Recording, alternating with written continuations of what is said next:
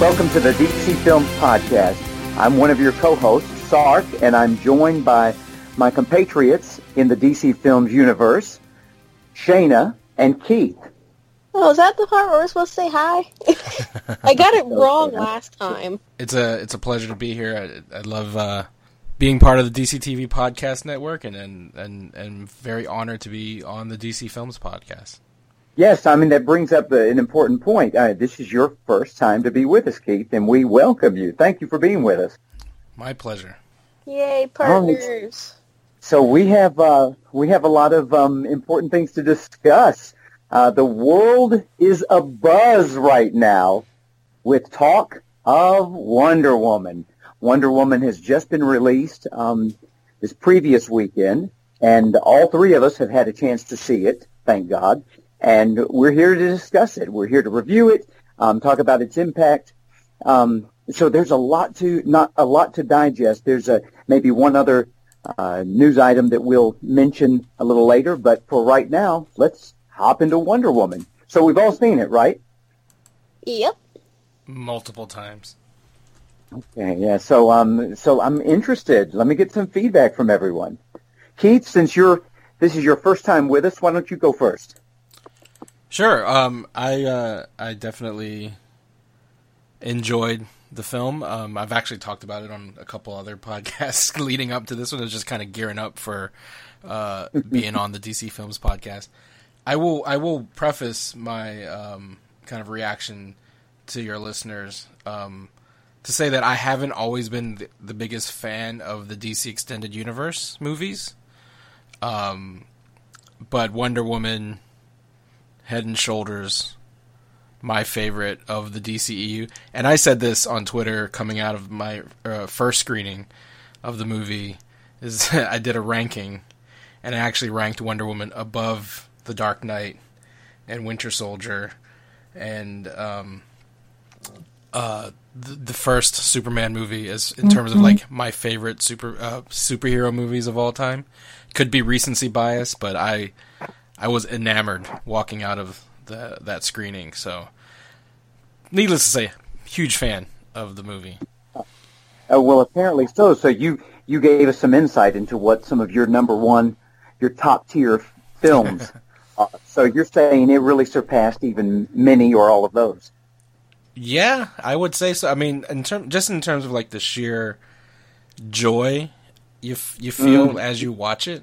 Um, yeah, there was, you know, the last time I, f- and, and, and even if the the you know, just kind of that visceral sense of like, oh my god, this is this is just an amazing experience. Um, and we'll, we'll probably get into you know more spoilery. Although at this point, who hasn't seen the movie? But we might get into the more spoilery aspects in a minute. But you know, the no man's land scene, I think, you know, I teared up both times, and not just because not that it was a sad scene, but just the emotion, the the the combination of the score and Diana kind of like leading the charge and and it was just it was just a powerful experience. And even if even if like you know because most movies I come out of I'm like that was the best movie I'd ever seen but like this was the first time I was like that might be. I mean there's a lot of there's some things that you can definitely nitpick about or criticize in this movie which which I, I think is is true but just as a visceral experience, it was definitely my favorite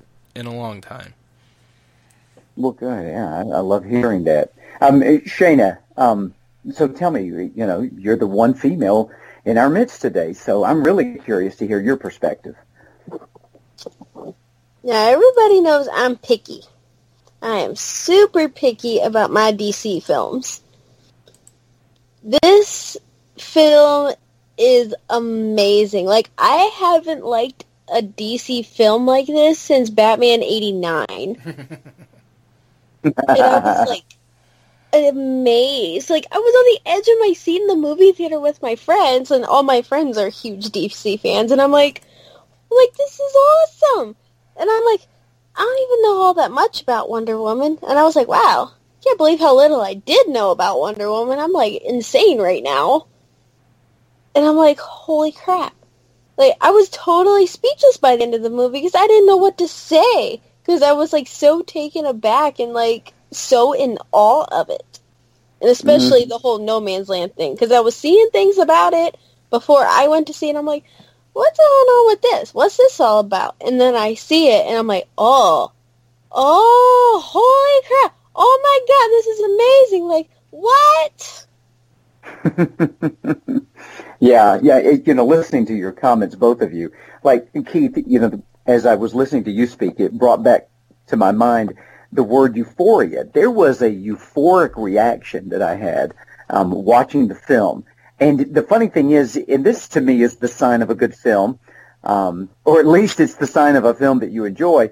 Um, that euphoria, it peaked. It felt like numerous times throughout the movie. Like there were things to get excited about. And I am not a crazed Wonder Woman fanboy. Um, and then Shaina, I have to agree, like I was just shocked at, I, I'm like you, I think maybe in a similar sense, not knowing that much. You know, I had a, had a vague familiarity with, with the mythology behind Wonder Woman and her origins. Um, but this was fleshed out so well. Um, it was just crafted so well. Um, okay, so here, I, obviously you can tell I'm, I'm a big fan of the film now. Um, so uh, it was a real special occasion for us.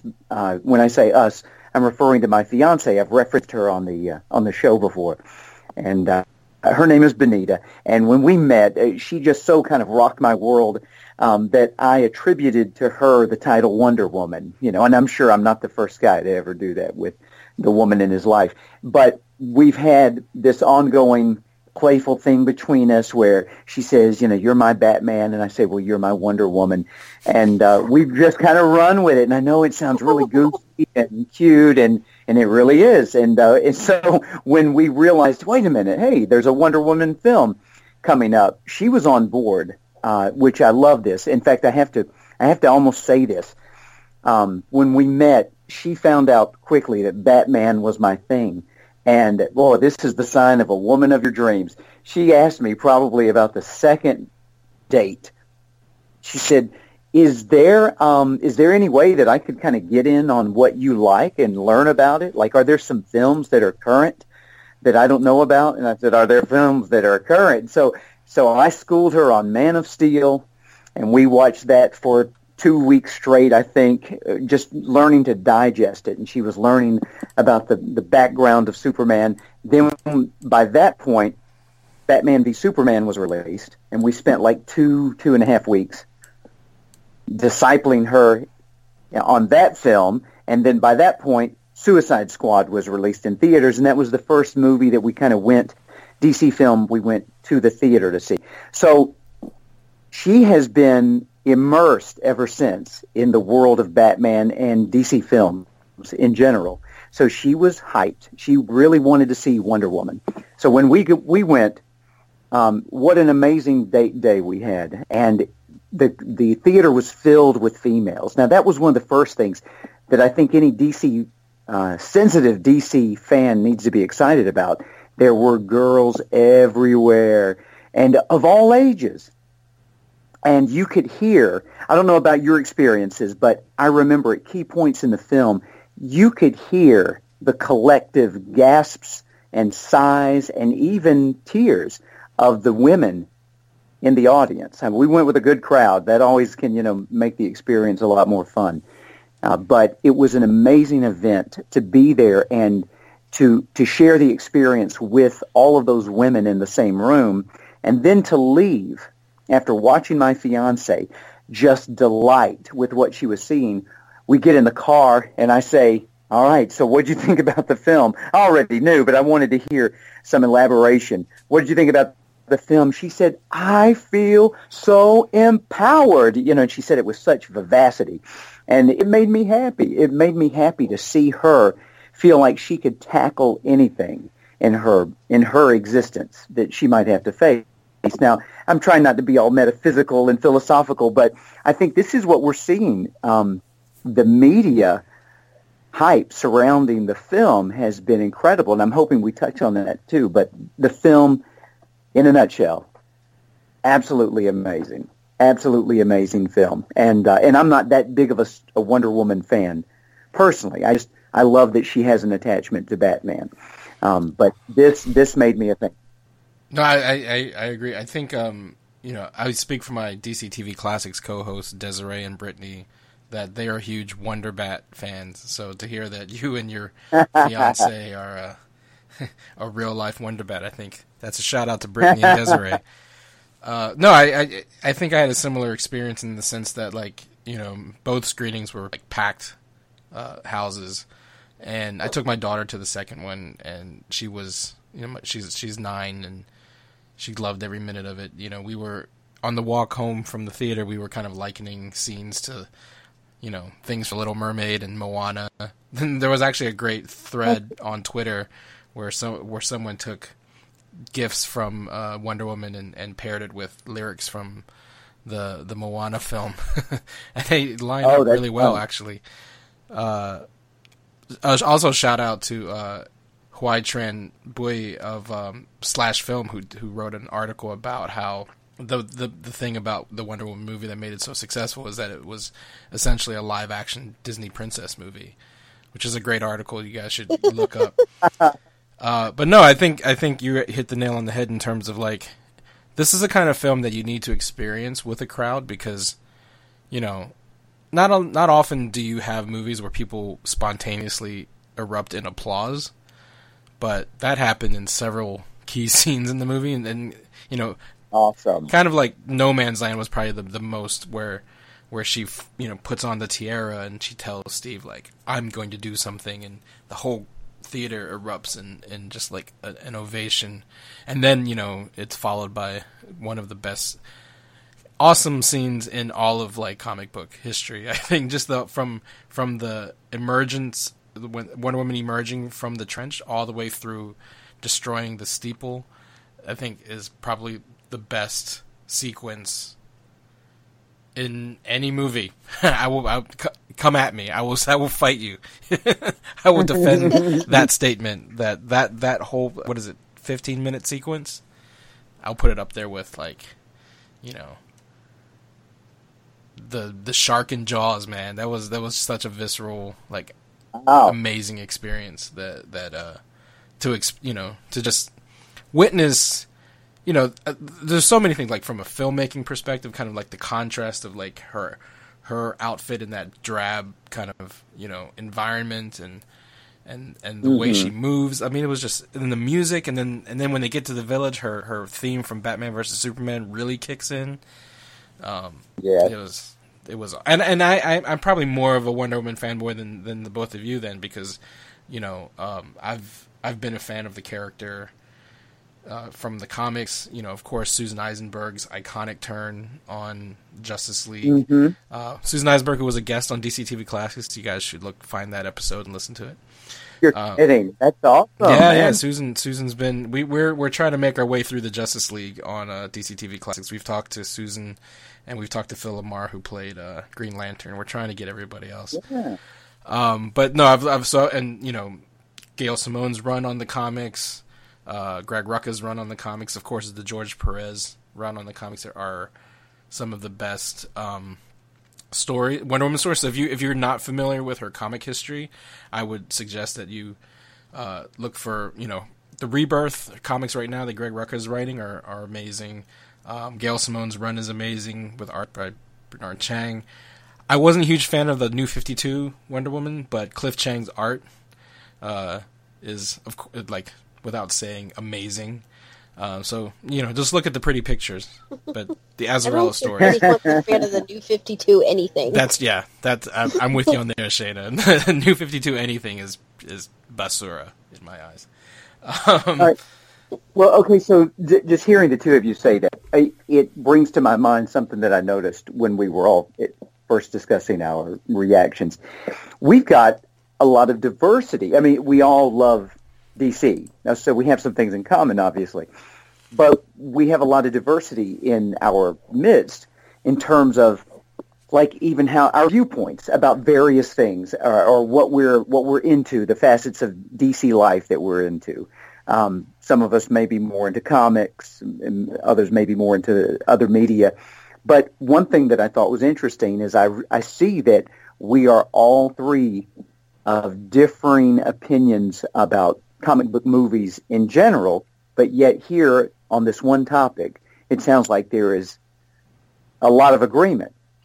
So I think that's important to point out, you know, that that you have people who, who see the other DC films and maybe even other, you know, I know this is not a Marvel podcast, but other comic book films, such as Marvel, um, see them in different ways and are interested in interested in them to varying degrees.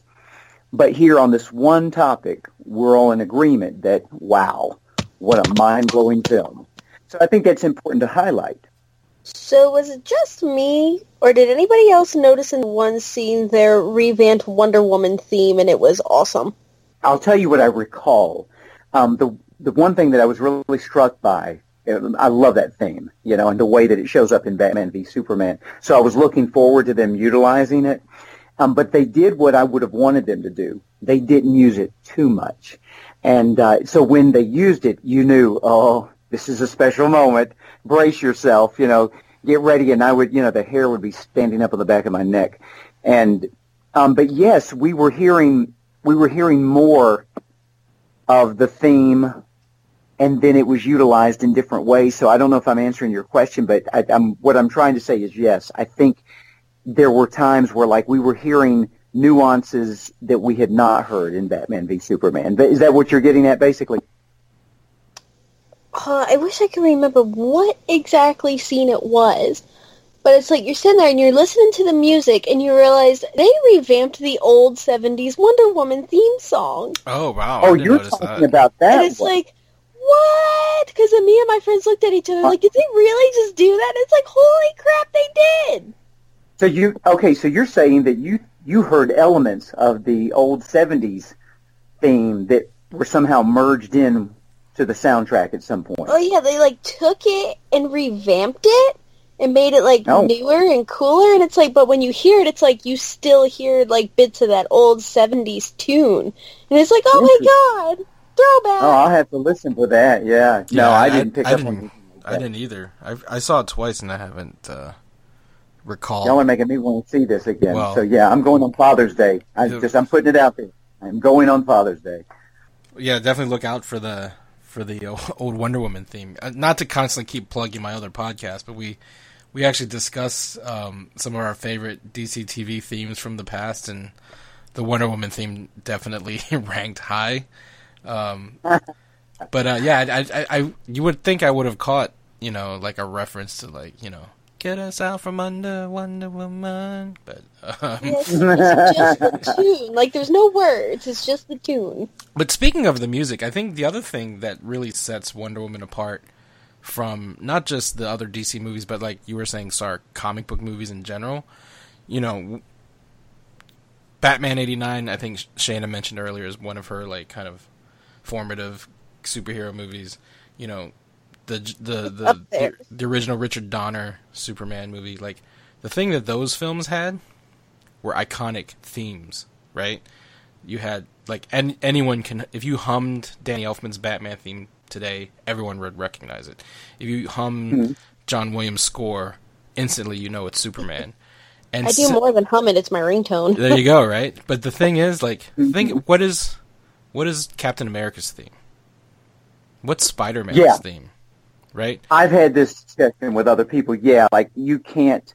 G- generally, as a rule of thumb, I think Batman has had a consistent track record. Yeah. Like, oh, I love things... I love the Hans Zimmer Dark Knight trilogy music, but I, I, yeah. for the for the life of me, I can't hum a single track. You know what no, I mean? Like probably because I've I've listened to it so much, I I've got it drilled into my brain. Sure, but, and sure. I think that on a different level, it may be as iconic as some of the earlier stuff, but um, but there's yeah, that signature, the signature tune, right? Like the yeah. da, da, da, da, that's Batman, and then like dun da da da mm-hmm. is super. Wait, that wasn't Superman at all. Hold on.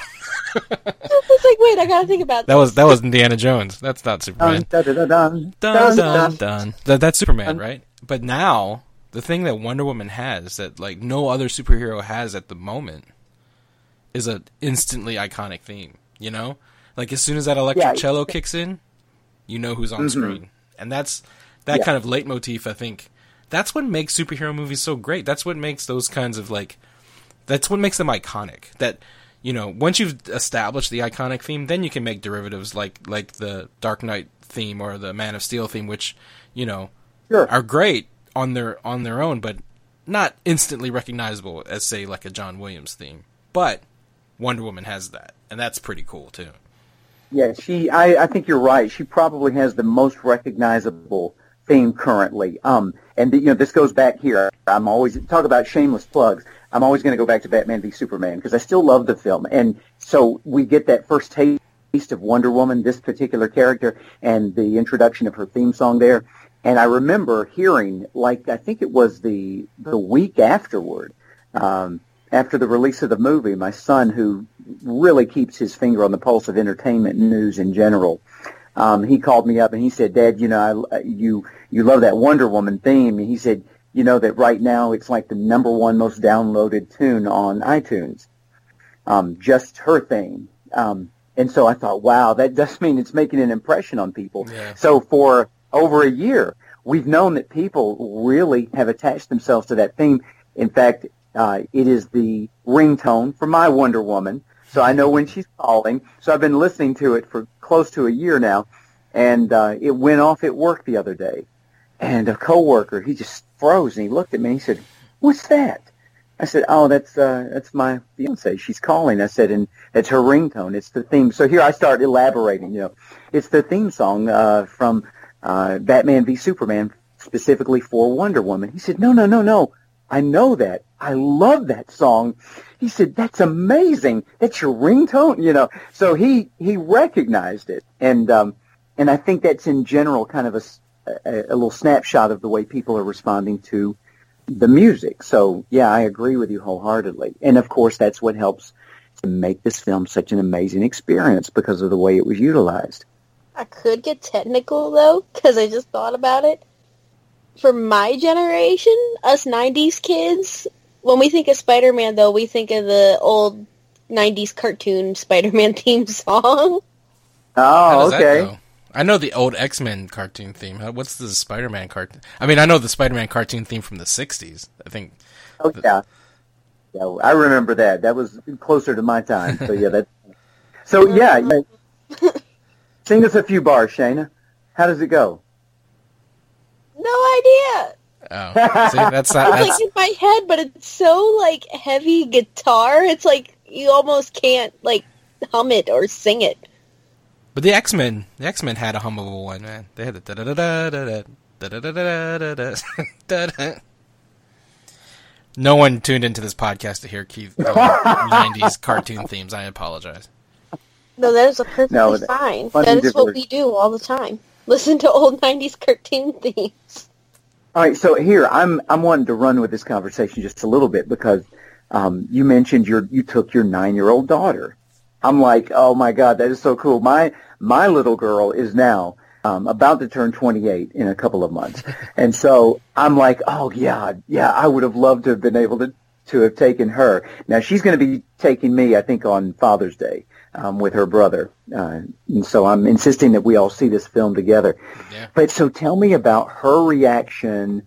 Um, tell us about, uh, Yeah. you know, any, any, did she bring up how she felt? Um, did, did yeah, just any. So here's the, it's funny, right? Because I think I was talking to someone about this the other day. That I mean, no, she loved the film, and she's been she's actually a huge Wonder Woman fan, right? Like she's she's got it was she was Wonder Woman for Halloween when she was four years old, and um, she she loves the DC superhero girls, um, the toys and the and the comics and the um, animated webisodes, and so like she she's very familiar with Wonder Woman, and and you know was really looking forward to it. And like I said, when we were walking home from the from the movie, we were, we were talking about it. But I think the thing that was interesting to me is that because she's only nine, the the the enormity of the fact that Wonder Woman was on screen was a little bit lost on her because you know for forty Oh. years we'd been the world had like you said been aching to see uh, such a you know superheroine on the screen that it, it filled Right. this void. And what's Mhm. amazing is the void that she doesn't have, right? She Right. she's gro- this is her growing up with uh uh you know a powerful superhero f- a woman on screen that that's that's a huge hit and it's kind of like kids who were born in the Obama era and they've, they've only known a black president right like she's Oh, it's not true. as amazing Yeah. like so she's only known like a world in which like yeah of course it makes sense to have a Wonder Woman movie you know so that's kind of Right. that's kind of a cool thing that um for her it, it's not a big deal it's I mean it's a big deal because it's Wonder Woman but it's not a big and it's and she has someone to look up to but you know what I mean like that the kind of um that void was never there for her It's like that generational gap because even like for my generation, we only had cartoons and stuff. We didn't have like a live action anything really. I mean, our live action Poison Ivy was terrible. we had no Harley Quinn that was only like animated. We only had like the 70s Wonder Woman and like the Justice League cartoon. It's like, well, we didn't really have a lot. Yeah, it, it is so funny how each generation can view it a little differently. Like, so it's you're you're seeing it from your perspective, It's like, well, there just doesn't seem to be as much. You know, we've got some things, but my generation, even though I wasn't really into the DC scene, I was aware that things were going on. There was an animated thing here, and there'd be a film here or there, um, and we're thinking, oh my God, who, would have ever thought we'd have all this you know, around? Because we're growing up in the era where uh, the Batman TV series was uh, the only was a, becoming a distant memory, you know, and you're watching it on reruns, and then of course, Adventures of Superman, and uh, and, and of course Wonder Woman. Didn't last terribly long, uh, um, but it it quickly became a distant memory. So it seemed like there were just years where there was hardly anything, and so yeah, I think you're right, Keith, that um, those of us who have a, a few years on us of varying degrees, we're we're like, wow, you know, what a moment to see her on the big screen and in such a powerful, well executed way. Um, by the way, speaking of well executed, what about that Patty Jenkins? Wow. Um, I don't even know what to say. Like I'm the entire time I'm watching the movie, I'm thinking, who is this woman that has directed this film? This is incredible. And Shaina, wasn't it on one previous podcast that someone tossed out Patty Jenkins' name as a possibility that of someone that they would like to see direct a Batman solo film one day? Didn't didn't that happen, or am I dreaming that? I think it was on Twitter. What I think it was one of us or someone said like because I know I had said DC keep doing this, just do exactly everything the same, use the same writers, the same director for everything. I swear we like it like entered into our conversation. I don't know who brought it up or who we would attribute that to, but I remember thinking, "Oh, well that's an interesting choice," but I wasn't familiar with any of her work. After seeing this, I would love to see a solo Batman film directed by Patty Jenkins. I would love to see what she would do with one. Uh, she'd be amazing. In fact, um, you know, she's only the thing about Patty Jenkins is that she's only had one other film, feature film before Wonder Woman, and it was a movie called Monster that came out in 2003. It actually won Charlize Theron the Oscar in 2003. It was a critically acclaimed film. It was a masterful film. And but for you know because Hollywood is Hollywood, Patty Jenkins didn't work again after after directing an Oscar-winning film for 13 crazy? years and Wow. and Wonder Woman is actually her only her second feature film, and that just shows you how you know messed up Hollywood can be. But I agree. I think Yeah. I think you know instead of I, mean, I would first of all let me just put it out there: Patty Jenkins, Wonder Woman two, make it happen. But I would Yes, give Patty Jenkins the keys to the kingdom for the whole extended universe. I would love to see her do Man of Steel two, to be honest, because you know Wonder Woman, probably my favorite Superman movie at this point. there, there are pieces of this film I was like, wow, I want to see, I want to see Patty Jenkins do a Superman movie. The that whole homage to uh to the Richard Donner movie when when Diana saves Steve Trevor in the alley, beautiful. It was wonderful. Uh, yeah, you're showing your your knowledge of of the Richard Donner film. Um, so that's interesting. I didn't pick up on that. Okay, so I'm going to have to look for that when I go back. The, the oh the so if you remember the Richard Donner movie when Clark and Lois are walking the streets of Metropolis and it's I think their first meeting after they first met at the at the planet a mugger you know get pulls him in an alley and he pulls a gun on him and he shoots them, but you know Clark catches the bullet and saves Lois from the mugger. Oh um, yeah, and so that scene was echoed when when the German spies uh, corner Steve and Diana in the alley. Yeah, and she ends up, but but the reverse though is like you know she's the one who saves him because Steve mm-hmm. Trevor is Lois Lane throughout the movie, and um, right, exactly, yes, yes, he is. Um, yeah, okay, I'm so glad you pointed that out. That's something else to look for. Oh God, to mine these films for everything that's in them. Um, that's awesome. And hey, another topic that I want to touch on. Uh, and please, if we if we get away from something and you haven't had a chance to chime in, reel me in. But things are coming to my mind. Like um, I'm curious to hear Shaina your reaction to the fight sequences because when I was watching you know, we saw a lot of slow motion stuff too that I thought was really done well. Um, yeah, in my humble opinion, they were just captivating to watch. And as I was watching, I'm I'm thrilled with the athleticism, and I do mean that. Um, just the athleticism and the grace, graceful movements of her body as she would be in midair, and you know, then there would be the the foot to the, someone's neck, or she would be stepping over things and leaping and bounding, and it was it was fluid in a way that you know, obviously males fighting are not going to be. At least that was my perception. I thought this is this is a thing of beauty. But never once, and this is why I'm wanting your opinion, never once did it seem to me like anything was sexualized. And I thought that was impressive. I really wish that my boyfriend Dan could have went to see it with me because he is a fight choreographer. Mm-hmm. So like I could only take what I've learned from him and what I've known when I watch these films. And I thought it was perfectly executed and very well done and wow. I didn't see anything sexual at all. Like nothing ever came to my mind of that whatsoever.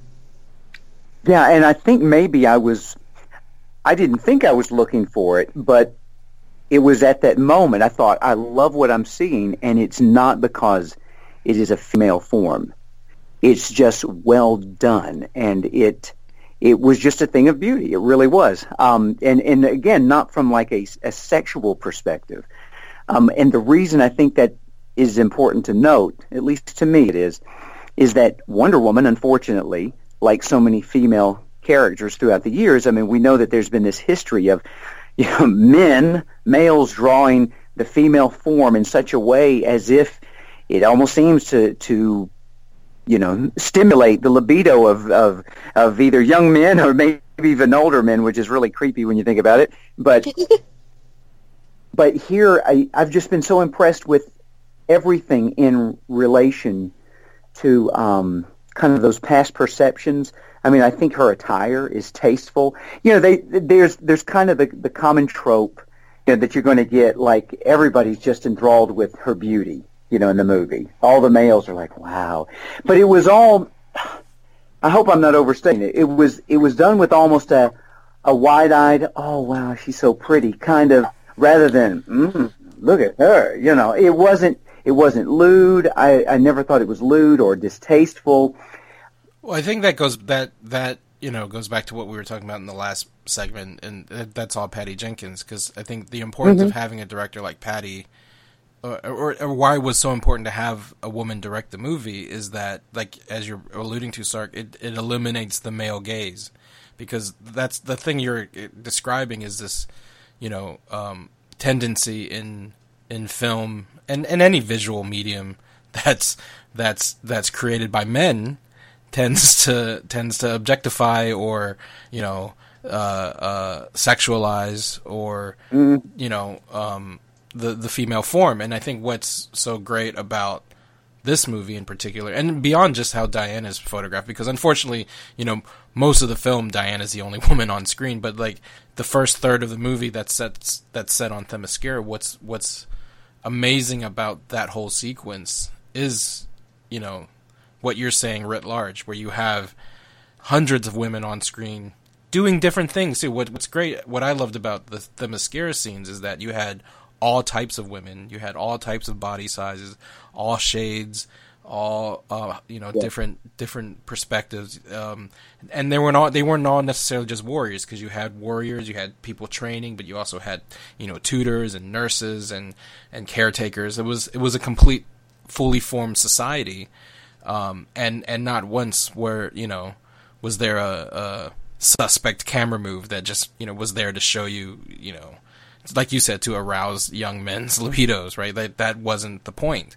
And mm-hmm. that's what that's why I think you know it's important to have women be behind the scenes on these movies because that's that's how you eliminate that kind of like salaciousness that that just tends mm-hmm. to tends to just be there just to be there. You know, there was a lot of criticism, for example, last year of like the way Harley was portrayed in Suicide Squad because of that. You know, God, don't get me started.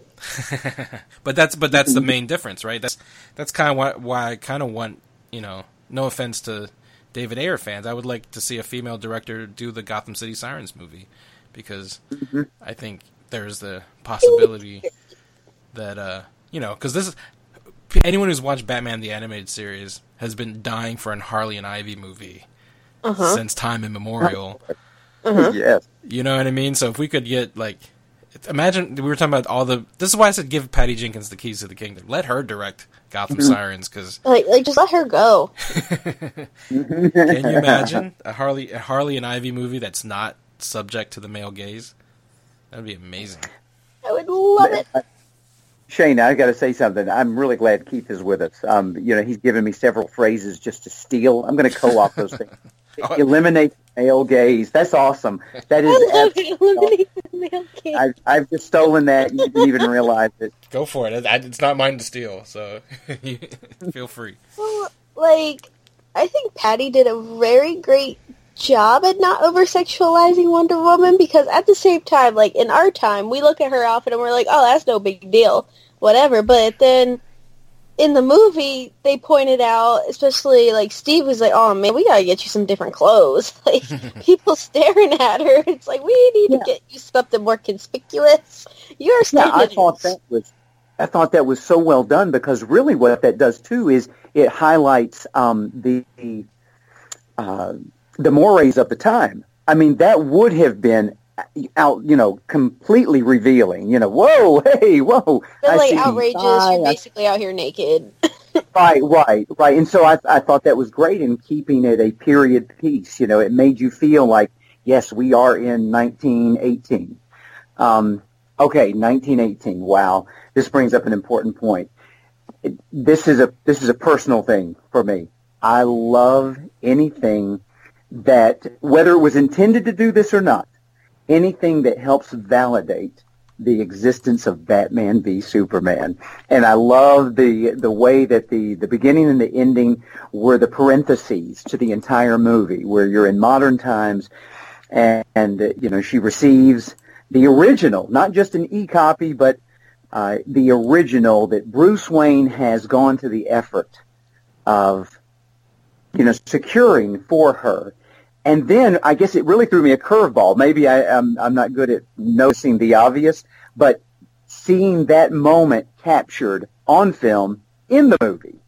Like now we get to see that, you know, it, you know, I was intrigued when Batman v Superman came out and there's that moment, of course, where he's able to get through the encrypted, the encrypted, uh, software and data and, uh, and, and see, find the photo that she's looking for and he's intrigued. It you know has that like what is that called like a sepia tone to it, and it's from 1918, and he's he's extremely fascinated with what he sees.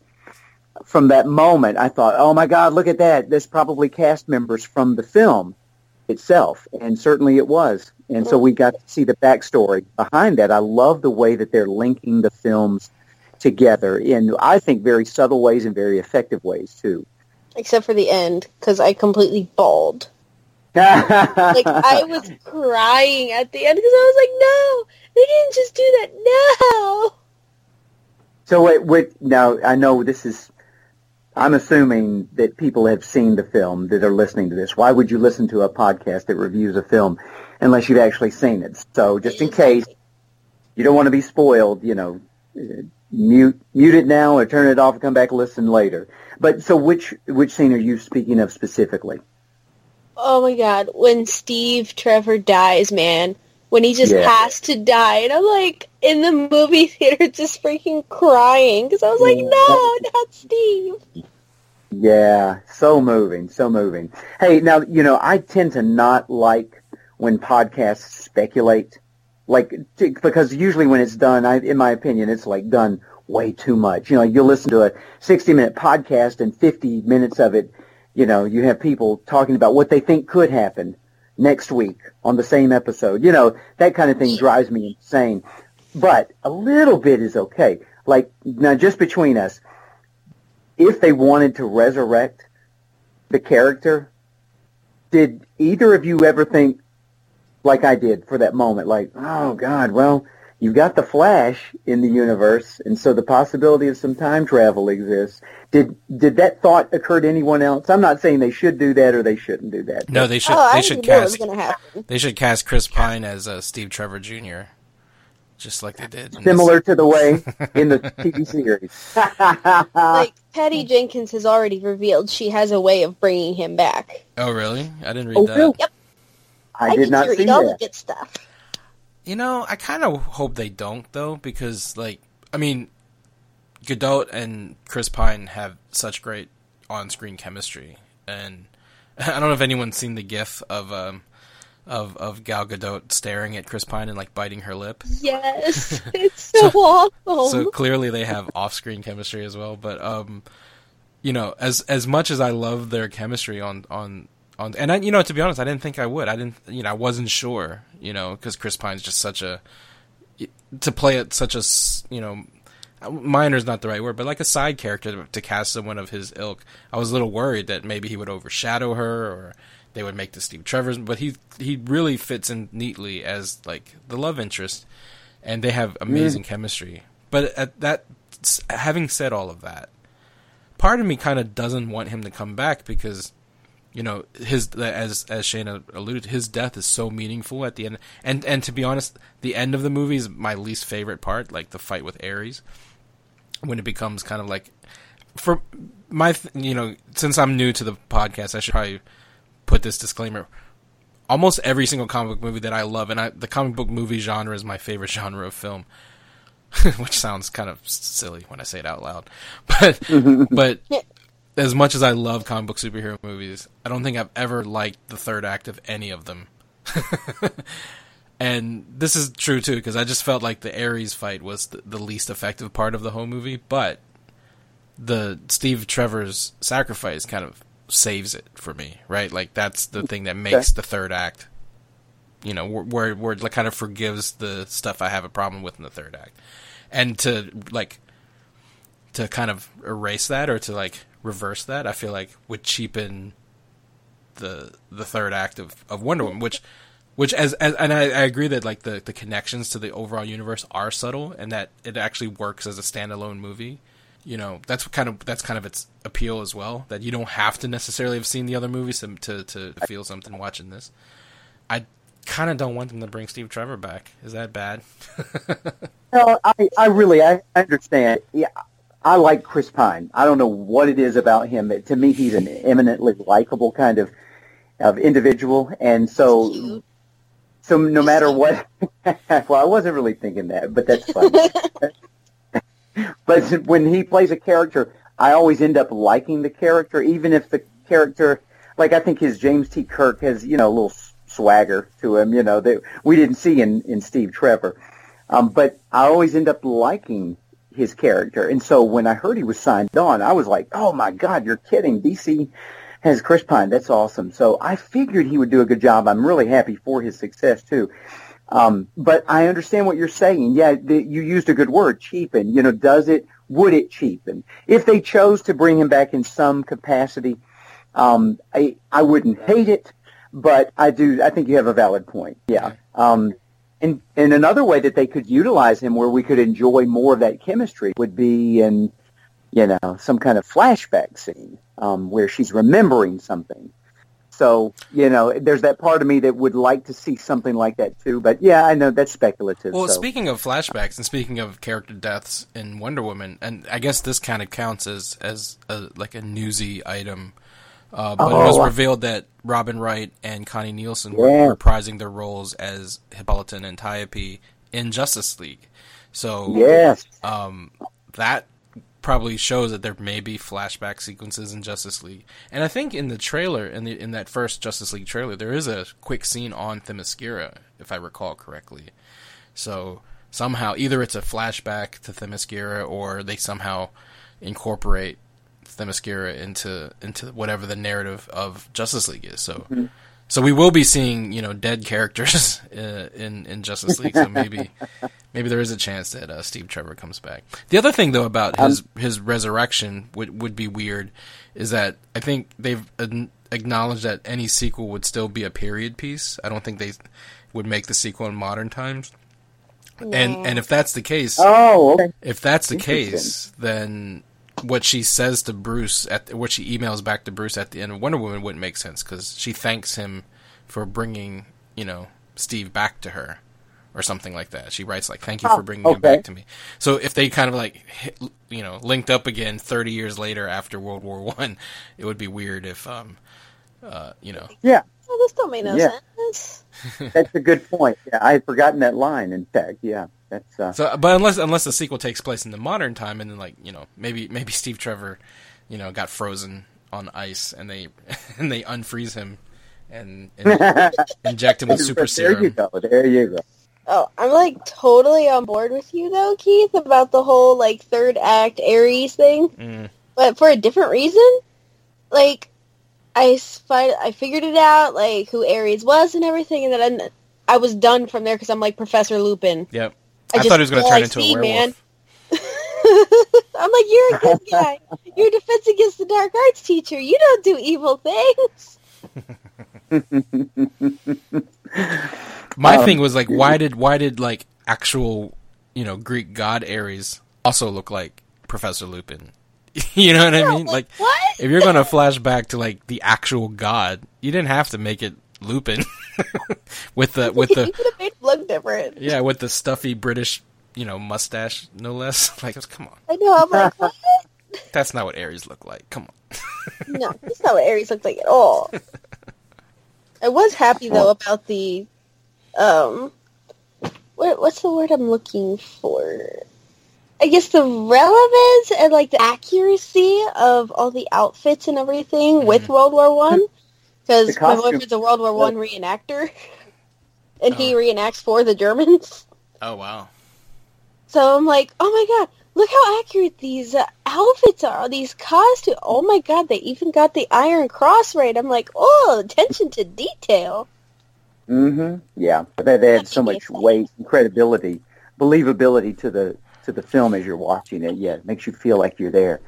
Um, Well, Keith, you before up- before we move on, before we move on, since Shaina Yeah. mentioned World War One, quick trivia note: uh, Wonder Woman is currently, according to Box Office Mojo, the highest-grossing World War One movie of all time, oh, no doubt. How unadjusted, that? unadjusted for you know inflation, but inflation? Yeah, um, you know, War Horse before Wonder Woman, War Horse was the the, the highest grossing World War One movie at seventy nine million, and and Wonder Woman is so far raked in one hundred and forty seven million as of this recording. So just that's just a bit of trivia. I mean, if you consider World, Yeah, Wonder Woman a World War One movie. Uh, it I is it is the number one World War One movie of all time. I love it. I love it. Yeah, thanks for sharing that. I had not heard that. That's more good news for for the film and for the DC extended universe. Um, okay, so you provided a perfect segue into a topic I wanted to hit before we close out, and that is what would Wonder Woman 2 look like? Now, did I understand you to say, Keith, that Patty Jenkins has said that, or, or I'm not sure who you attributed that to, but that it has been stated that a sequel would be a period piece also? Uh, I don't know if Patty Jenkins. Said, I think that is the speculation so far. The only the only confirmation Patty Jenkins has said about the sequel is that it would take place in the United States. And it is Um, happening. but I think that you know the the hundred year gap between her debut and Batman versus Superman is so rife with story that Yes, I wouldn't. yes. I wouldn't want to skip over all of that just to to make any subsequent movie set take place in a post Justice League world. I'd rather the Wonder Woman movies kind of be on their own timeline. Um, I so agree. think that's probably more my kind of like wishful thinking necessarily than any confirmation. Um, Okay. But I think it only makes Well, sense that I- it would. I think it also needs to explain why, if Wonder Woman had such a you know momentous debut, that a 100 years later no one's ever heard of her, right? Because like Yeah. Batman is so know, right? surprised about who are you? It's like, well, didn't you hear about this like Superwoman who won World War One? Uh, how did you not know about that, Bruce Wayne? So there's got to be an explanation for what happens to Wonder Woman after that, you know. That's a good point. I, yeah, I can see that too. You've thought that out well. Um, yeah, I'm with you in that. I would love to see that uh, the next film or any films be more period pieces because that is a large swath of time that you could really mine some interesting stories. Um, and uh, there was the moment. Correct me if I'm wrong. You've seen it twice, and I only have the the luxury of seeing it once. But doesn't she say when we return to modern times at the end of the film, you and this is not a direct quote, but she says something to the effect of like, you know, and this is why I do what I do, as if she has continued to do this type of thing throughout the Yeah, she century. did say Now- something like that. Yeah, I read too much into that, you know, because there was that moment in uh, Batman v Superman where I, I kind of thought, uh, well, did she just, you know, suffer some kind of burnout, uh, you know, after a bad experience and she threw in the towel on fighting evil actively, and now she's just kind of being drawn back into the whole doomsday experience. Um, she's been uh, thrust back into the into the fray. So, um, yeah, at the end of Wonder Woman, I thought, well, maybe, yeah, maybe she's had these moments where she has shown up, uh, and the timing was right. So, You know, I just thought of something. what? Because when you look at you know when you look at Batman versus Superman and Wonder Woman together, it one thing that kind of doesn't make sense is like I said, the fact that no one has heard of Wonder Woman. Cle clearly, Wonder Woman is a new person to the people in the universe of Batman versus Superman. Although she's been around for hundred years, right? That whole her whole plot hmm. plot in BVS is tracking down the photograph Right. maybe the why she's tracking down the photograph is that she's trying to erase all, you know, evidence of her existence. And like you know, hundred years later, Ah, it becomes everything's okay. an you know maybe it was an urban myth about this Wonder Woman, and so if she tracks down any evidence of her existence, then then she can continue Yeah. being an urban legend. So maybe what that on first blush doesn't make a lot of sense in Batman versus Superman. To be honest, is like why is she tracking this photograph down? And it's just a photograph um, that clearly Lex Luthor already knows about her. He knows about everybody. Um, maybe it's because she's trying to erase any evidence of, of the actual Yeah. existence of the Wonder Woman, and that could be an interesting plot point going forward. That's a plausible explanation as far as I'm concerned. Yeah, Maybe that's it's like a way for her to try and get back to Themyscira or something, or like I don't know. Maybe. Yeah, we'll yeah, see. that could be Yeah. that could be. Hey, see here we. I hope Warner Brothers is listening because we're coming up with like excellent plots for Wonderful the second movie. ideas. Because the maybe the the plot of the second movie is that you know when she agreed to leave the island and kill the god, you know she wasn't supposed to reveal herself and reveal the existence of Themyscirans to the greater world, and now she's exiled from Themis. So like maybe the scene right after right is that she's trying to go back Oh, to wouldn't that be- Themyscira, but Hippolyta, her mother, exiles her and says, "No, you revealed us to man. You cannot, you know, step foot on the island anymore." And and so she, for hundred years, she's trying to, you know, erase evidence of her existence. I don't know. Maybe maybe it's not as interesting as I thought it was. you, you have it, ladies and gentlemen. We have cracked the code. We have figured it out. I like that idea. Let's go with it. Let's do it. Yeah, Give me a call. Give me a call, Patty. idea. All right. Well, before we move on, any last thoughts on Wonder Woman? Go see it again Yes. and again. Go Um, see yeah, it. multiple times. I think it's going to be number one at the box office this weekend. I have a feeling. The Mummy has been getting like terrible reviews, and it, to be honest, it looks awful. I don't know if I'm Look- offending any Tom Cruise fans on the podcast. I don't even know why they decided to do that. Just no, leave it alone. So I have a, f- it's a good sense that Wonder Woman will be number one at the box office again. Yeah, I think you're right, and I hope it has some staying power. Um, that always seems to get gets the uh, media's attention, and uh, I'm eager for it to do well consistently and uh, continue to break box office records. So every time I, all the the women that I work with, especially when they have daughters, I'm asking them, "Have you seen Wonder Woman yet? You haven't? Do it. Do it as soon as possible. Get to the theater. Um, an empowering experience." And so I'm noticing a lot of buzz where I work and where I, you know, carry on transactions, and they are they are talking about the film and they're mentioning that they're hearing more and more about it. So hopefully that type of electricity will continue. Positive, positive Um, word of mouth is the best thing for any movie. Yes, absolutely. Yes, and we need it. Yes, uh, DC fans, we we want it and we need that. Well, I think we had uh, uh, one other news item, a uh, action figure kind of news item Sure. that Keith wanted to bring to our attention. so yeah, share away. Yeah, so um, for for you listeners of DC Film Podcast, I um I'm a bit of a action figure nut. Uh, I I I'm sitting in my office right now, staring at the uh, Mattel line of Wonder Woman action figures that I have sitting on my desk. Um, so Mattel and Warner Brothers has just released a, a new website that you can click onto called jointheleague.com. And at this website, you can find news about. They've revealed what the uh, six-inch multiverse action figure line for Justice League is going to look like. Um, so you, your your first look at six-inch versions of Aquaman, Wonder Woman, Flash, Cyborg, Batman, and hmm, Superman. What? And um, spoiler: Superman's in Justice League. And the coolest Oh, thing no, I don't think it was a spoiler. coolest thing I've seen on the website is that they're making a, a scale version of the Justice League Batmobile that Ooh. that fits Oh, the the. Batman action figure. So that thing's gonna be massive, and it's got like Nice. electronics. It's got like it lights up the cannons, um, the turrets rotate. It's pretty. It's a pretty cool toy. I'm not a huge fan of the design of the uh, of the uh, Justice League Universe Batmobile. I think it's got a little bit too many guns on it, but um, I'm probably gonna buy it. Oh yeah, I So- would like to. Yeah. Yeah, have the go to money. jointheleague.com and and you can check out. Um, why are we doing like a read from Mattel? Maybe Mattel should sponsor the DC Films podcast because we're just giving them a free should, ad man. read. But uh, go to join jointheleague.com. Tell them DC Films podcast send you, and hopefully they'll send some toys our way.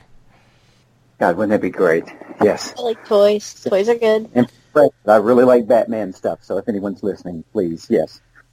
Yeah, let's get on that. Andy, you should uh, hook up with Mattel, get them to sponsor the podcast. Yeah, we want toys, man. All right. Well, um, yeah, th- it's funny. It's late where I am right now, and I, uh, in spite of my fatigue after a long week of work, I feel really pumped about the news that we've talked about. I'm eager to go see Wonder Woman again.